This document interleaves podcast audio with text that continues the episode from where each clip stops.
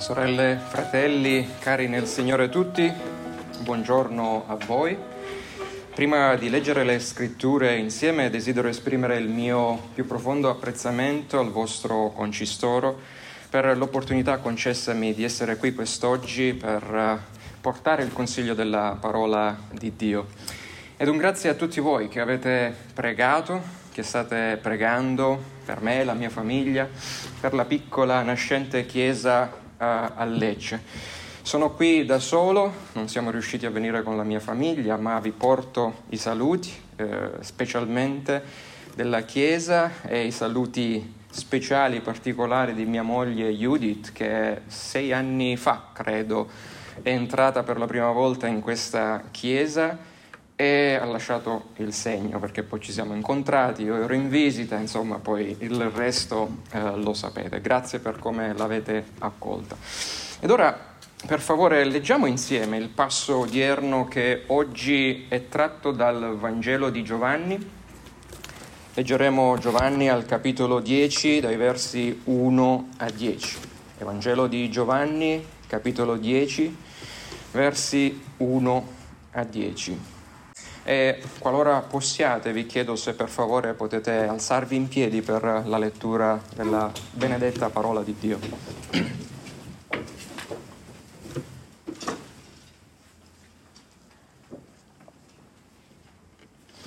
In verità, in verità vi dico che chi non entra per la porta nell'ovile delle pecore, ma vi sale da un'altra parte, è un ladro, è un brigante. Ma colui che entra per la porta è il pastore delle pecore. A lui apre il portinaio e le pecore ascoltano la sua voce. Ed egli chiama le proprie pecore per nome e le conduce fuori. Quando ha messo fuori tutte le sue pecore, va davanti a loro e le pecore lo seguono perché conoscono la sua voce. Ma un estraneo non lo seguiranno, anzi fuggiranno via da lui perché non conoscono la voce degli estranei. Questa similitudine disse loro Gesù, ma essi non capirono quali fossero le cose che diceva loro. Perciò Gesù di nuovo disse loro, in verità, in verità vi dico, io sono la porta delle pecore. Tutti quelli che sono venuti prima di me sono stati ladri e briganti, ma le pecore non li hanno ascoltati. Io sono la porta, se uno entra per me sarà salvato, entrerà e uscirà e troverà pastura. Il ladro non viene se non per rubare, ammazzare e distruggere. Io sono venuto perché abbiano la vita e l'abbiano in abbondanza. Sedetevi pure. Padre Celeste, anch'io mi unisco alle parole di preghiera dell'anziano per chiederti che il tuo Spirito possa guidare me quest'oggi a esporre la tua parola e che tutti noi possiamo riceverla sempre per il merito del tuo Santo Spirito e nel nome di Cristo noi ti preghiamo. Amen. Porte. Sì, porte. Cosa sono per voi le porte? Eh, guarda alla tua vita è un costante attraversamento di porte. Ci sono porte che tu attraversi gioiosamente, allegramente, come la porta eh, della chiesa nel giorno del servizio divino, oppure nel giorno del matrimonio. Eh, ci sono uh, anche porte che hai paura di attraversare, perché sai che dall'altra parte ci può essere un dottore con magari un terribile referto sulla tua malattia. Porte ovunque, ma esiste e c'è solo una porta che si frappone tra Dio e l'uomo e che l'uomo deve attraversare. E non è certo la Madonna, come dice la religione cattolica romana, quella porta è Cristo Cristo Gesù. E in questi versetti Gesù usa una similitudine, una figura retorica piuttosto complessa, parlandoci di due porte che sono su due diversi ovili. La ribellione dei nostri progenitori di Adamo ed Eva nell'Eden ha portato tutta l'umanità a varcare la porta del primo ovile. Lo vediamo al verso 1, un ovile desolato, un luogo di morte in cui capre e pecore temporaneamente, cioè reprobi e eletti, sono entrambi per un tempo prigionieri in questo ovile, separati da Dio. E in questo primo ovile le pecore del Signore sono lì, temporaneamente, tenute in cattività, rese schiave dal principe di questo mondo, dicono le scritture, usate ed abusate eh, dai falsi pastori e divorate da ladri, briganti. Se facciamo attenzione, l'altra porta è su un muro di un altro ovile e quell'ovile è il regno di Dio, lo vedremo al verso 7 e 9, nel quale solo gli eletti possono entrarvi varcando la porta, la benedetta porta delle pecore, cioè Cristo. Quindi questa mattina vediamo due importanti realtà venire fuori da questo testo, da questa similitudine. La prima è che Cristo ha attraversato la porta della tua schiavitù affinché tu potessi attraversare la porta della tua salvezza. Quindi la porta della nostra schiavitù dal verso 1 al 5 e il secondo punto è la porta della nostra salvezza, da verso 7 al 10. Da un lato Gesù espone questa figura retorica, questa similitudine dei due ovili per attaccare direttamente eh, i capi religiosi ebrei corrotti, ma dall'altro eh, con questi versetti il Signore vuole rassicurare le sue pecore di ogni era, anche noi adesso. Al tempo di Gesù, e ci trasferiamo per qualche istante nella eh, geografica eh, Israele, al tempo di Gesù la terra della Palestina era piuttosto infestata da animali selvatici. Nei villaggi c'erano ampi ovili posseduti eh, come una sorta di multiproprietà dai pastori locali. Questi ovili erano protetti da mura alte dai 3 ai 4 metri e all'imbrunire verso sera eh, diversi pastori solevano ricoverare il loro gregge loro, nel, in questo ovile, in questi ovili, entrando dall'unica porta presente e lasciando il gregge sotto la custodia, dice anche la scrittura, di un portinaio, mentre poi essi si ritiravano per passare la notte nelle loro case. Alla porta il portinaio di fiducia era solito rimanere lì in guardia per tutta la notte, pronto a sbarrare l'ingresso a pastori non autorizzati e a proteggere le pecore da ladri, da briganti o da animali selvatici che potevano minacciarle. Al mattino presto, poi entrando dall'unica porta, ogni pastore chiamava le pecore del suo gregge Pensate, erano tutte mischiate, ma lui chiamava le pecore del suo gregge ed esse, una ad una, riconoscevano la, la voce e seguivano lui e lui soltanto. Ora passiamo al nostro primo punto, la porta della nostra schiavitù. L'episodio uh, della guarigione del cieco nato, uh, che è nel capitolo precedente, al capitolo 9, pone le basi, diciamo che fa da sfondo per l'affermazione, questo che è il terzo io sono di Gesù, che Giovanni ci porta, e dice che egli è l'atteso buon pastore di Israele, finalmente arrivato e che ha il diritto di varcare la porta dell'ovile giudaico, quindi del primo ovile, per reclamare le sue pecore tenute in cattività.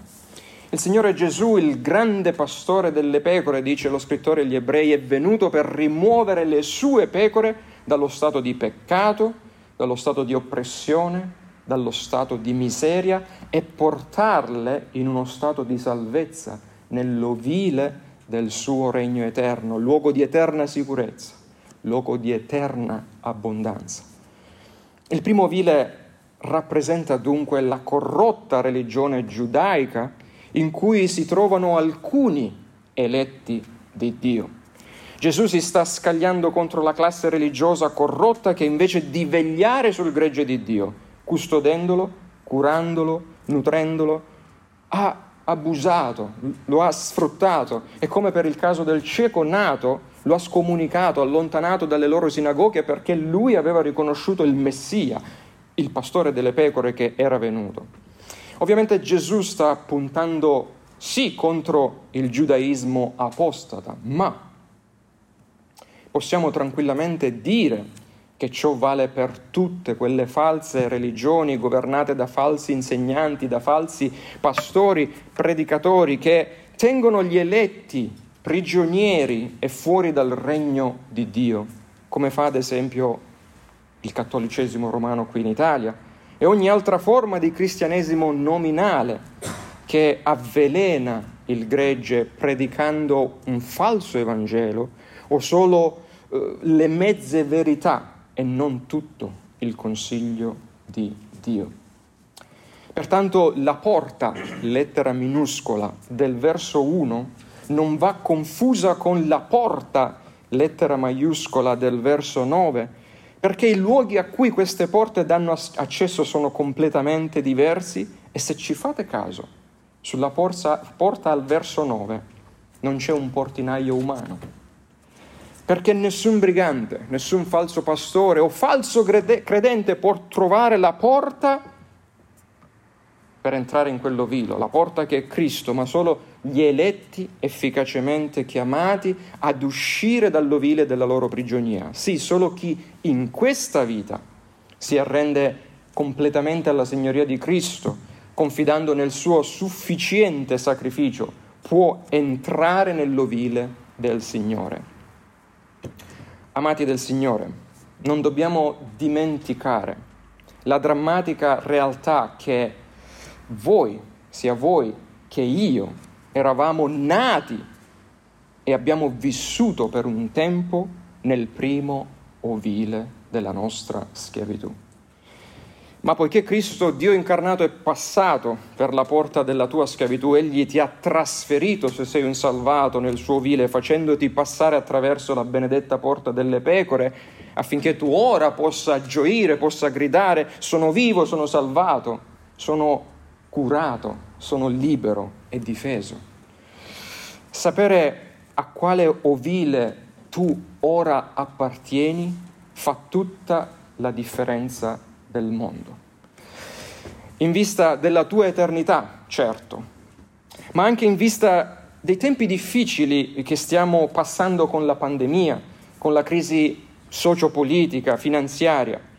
Se sei in Cristo, se sei nel giusto ovile, anche se le tue finanze venissero colpite, in Lui saresti ricco. Anche se fossi perseguitato, in Lui saresti libero anche se il tuo corpo si ammalasse e morisse. In lui la tua anima e il tuo corpo nel giorno della risurrezione vivranno per l'eternità. Per questo, se c'è qualcuno tra noi che ode eh, in persona o via streaming eh, questo messaggio e che non ha ancora attraversato la benedetta porta delle pecore, o possano queste viventi, questa vivente parola e lo spirito vivificante di Dio eh, a, eh, portarti a realizzare la terribile condizione in cui ti trovi senza Cristo, affinché tu possa pentirti e credere alla voce del buon pastore che ancora oggi, ancora oggi chiama le sue pecore. Ora guarda con me ai primi cinque versi.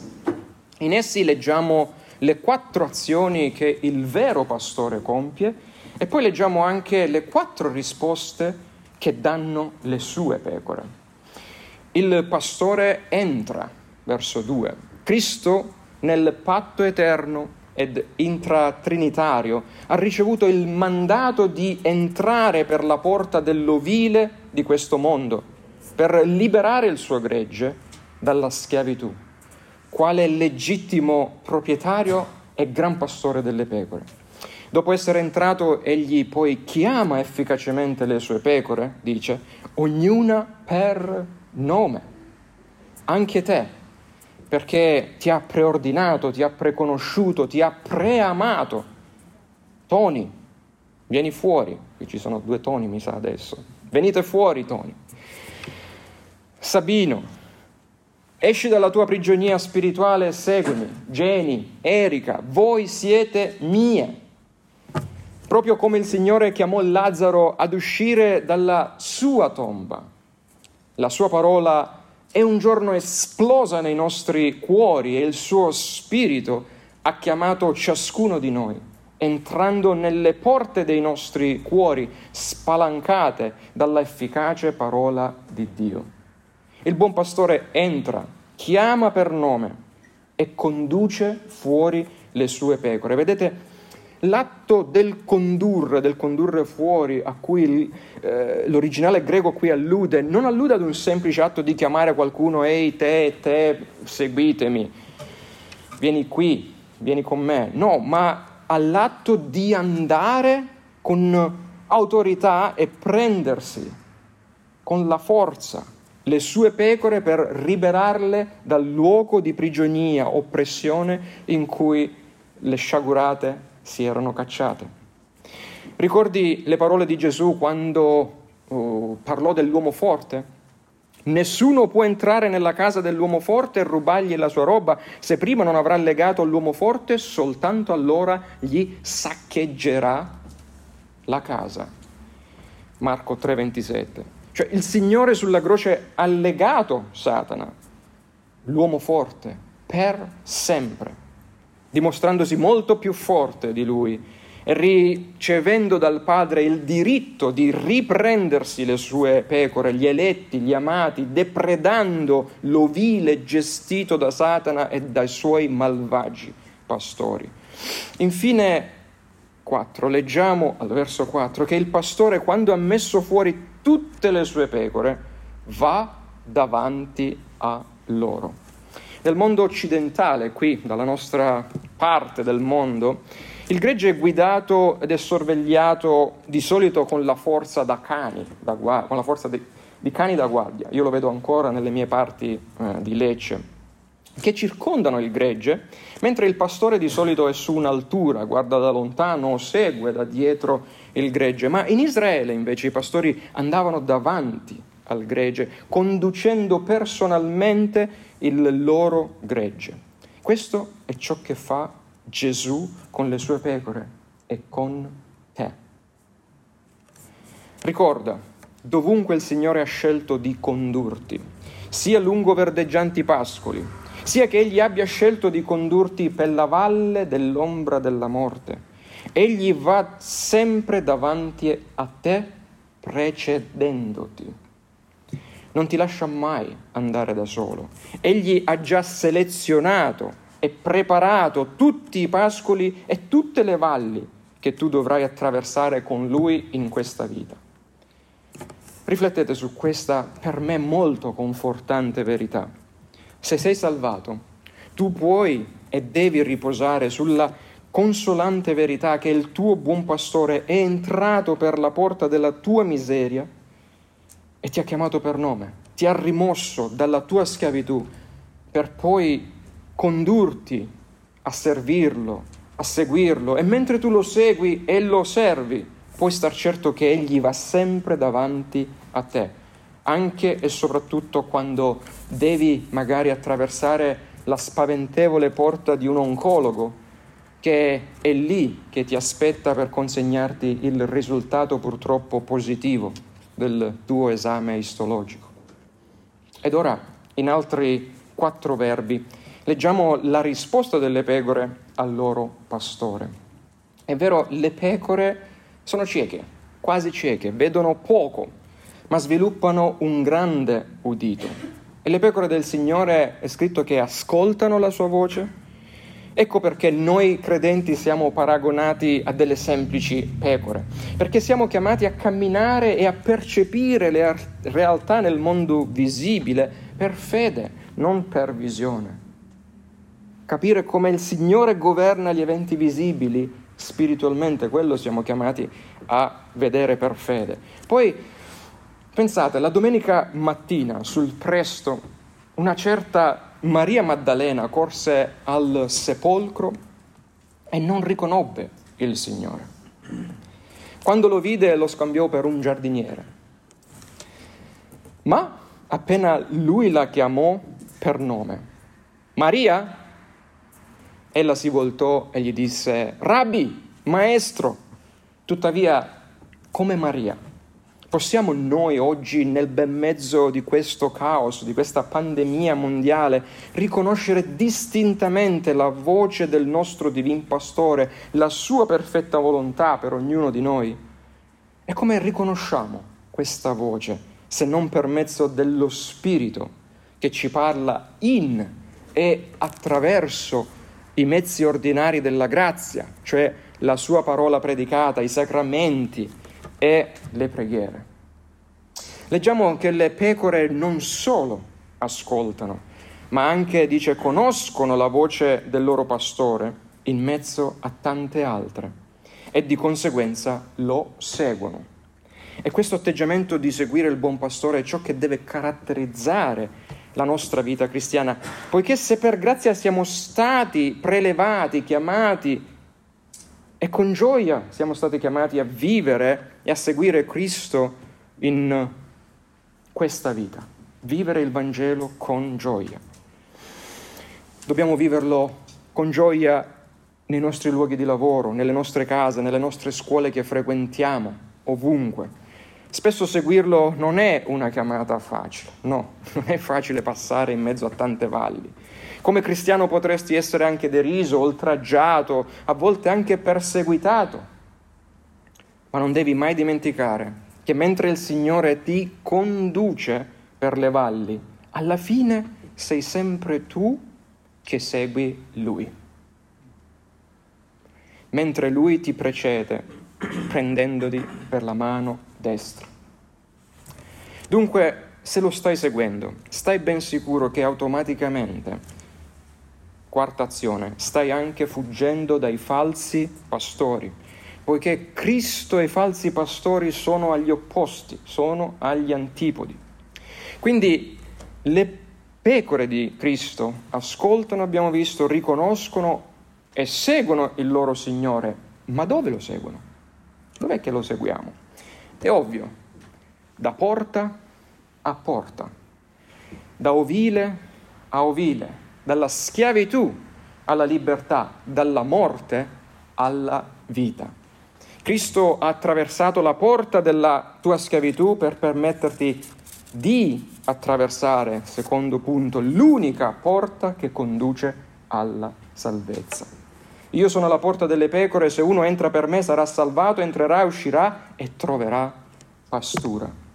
Chiunque entra nell'ovile di Dio per la porta, cioè per la persona e l'opera di Cristo, cioè mettendo la sua piena fiducia nell'obbedienza attiva e passiva di Cristo, quel chiunque sarà salvato e liberato dalla furente ira del Dio Onnipotente nel giorno del giudizio godrà già in questa vita delle benedizioni, già in questa vita delle benedizioni verde, dei verdeggianti pascoli come sono descritte nel Salmo 23, così come godrà della eterna compagnia di Cristo che cammina davanti a lui. Gesù promette se uno entra per me entrerà e uscirà e troverà pascolo. E questo entrerà e uscirà eh, è un idioma ebraico eh, per eh, esprimere nient'altro che il tuo grado di libertà ricevuta in Cristo. Libertà e abbondanza che Lui ti dona. Una volta che il Signore ti ha liberato dall'ovile della schiavitù e del tuo peccato e della tua morte, tu sei libero e niente potrà riportarti nella condizione di peccato e miseria, perché se dunque il figlio vi farà liberi, è scritto, sarete veramente liberi. Ma liberi da cosa? Dalla sofferenza? Dalle difficoltà finanziarie? Dai problemi familiari? No, non è questo il punto qui.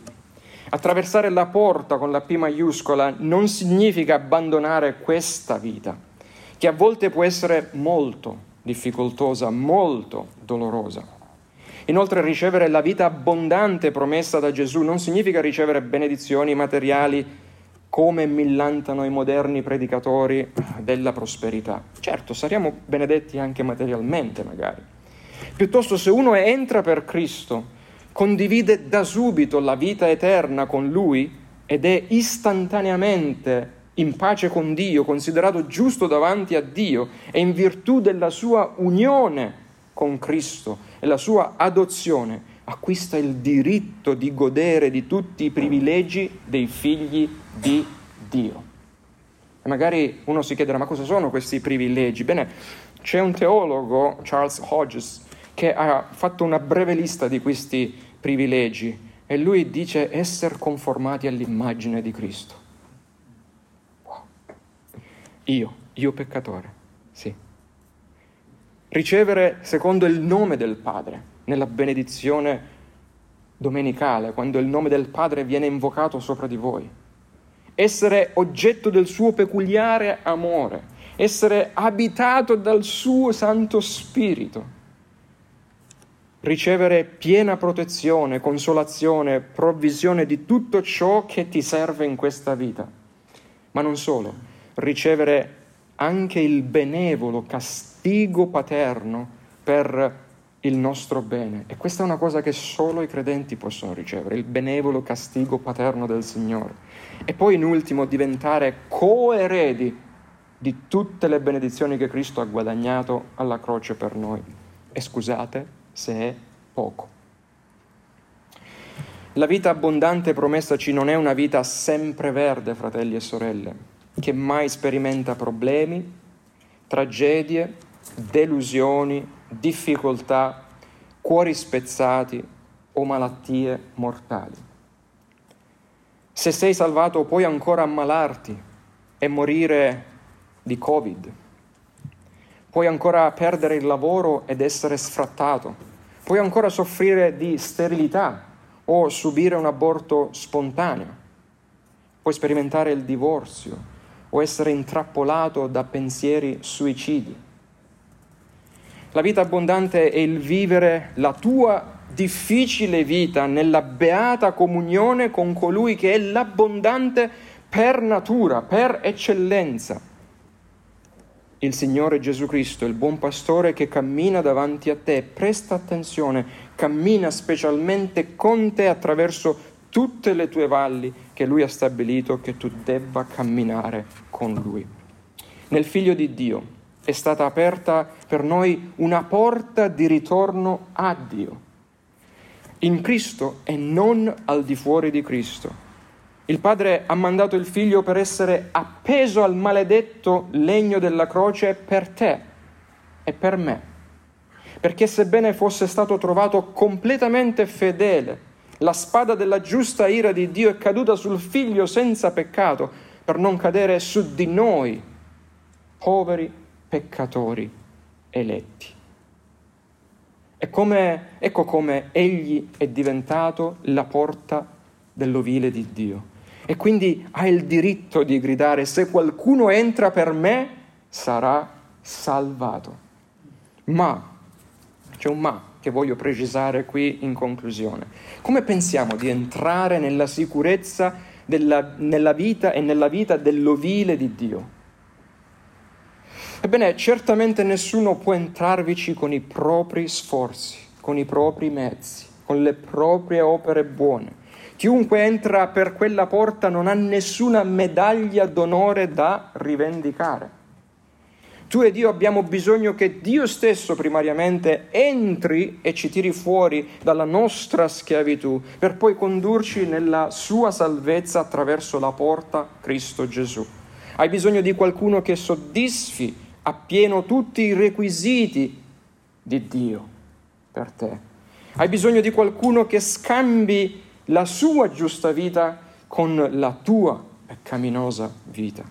Pertanto oggi se non sei salvato, se non puoi dire che sei salvato, non ignorare che lo Spirito di Dio ti sta indicando di entrare attraverso l'unica soluzione provveduta e a riporre tutta la tua fiducia in Cristo soltanto affinché le virtù, tutte le virtù e l'efficacia del sacrificio di Cristo diventino tue e ti sia imputata la sua giustizia eternamente. E quando per fede entriamo attraverso Gesù Cristo, con la nostra misera voce possiamo soltanto dire niente nelle mie mani io porto, nella mia cultura, nelle mie lauree, nei miei doni, nelle mie capacità, né il mio successo, niente. Non la mia preghiera, non la mia predicazione, non la mia testimonianza, non ho nulla di puro da offrirti, oh Dio nulla di puro per reclamare un posto nel tuo ovile. E come scrisse Orazio Bonar in uno dei suoi inni, su una vita che non ho vissuto, su una morte di cui non sono morto, su un'altra vita, sulla morte di un altro affido tutta la mia eternità. Lo ripeto, su una vita che non ho vissuto, su una morte di cui io non sono morto, su un'altra vita sulla morte di un altro io affido la mia eternità. Cristo, il nostro buon pastore, ha attraversato la porta della nostra schiavitù per chiamarci e strapparci dalla morte, facendoci passare attraverso la porta che conduce alla vita eterna. Se hai già varcato questa porta benedetta, continua, continua a seguire Cristo, a vivere giornalmente il Vangelo di Cristo non aver paura di ciò che potrebbe accaderti lungo la strada, nelle tue giornate. Il tuo buon pastore cammina davanti a te per il resto dei tuoi giorni terreni. Non hai ancora varcato questa porta? Questo per te è ancora un tempo di misericordia e di grazia, perché con il legno insanguinato della sua croce, con il legno insanguinato della sua croce, Cristo ha costruito la benedetta porta che ti fa entrare nell'eterna sicurezza dei tuoi giorni. Vogliamo pregare. Nostro Dio e Padre misericordioso, ti ringraziamo per averci parlato attraverso la tua parola oggi. Per favore ti chiediamo che tu possa concederci un tempo di riflessione, in modo che possiamo meditare, credere e conservare la tua santa parola Grazie per averci chiamato fuori dalla nostra schiavitù e per averci portato nella salvezza del nostro Redentore Gesù Cristo, nel cui benedetto e glorioso nome noi ti preghiamo. Amen.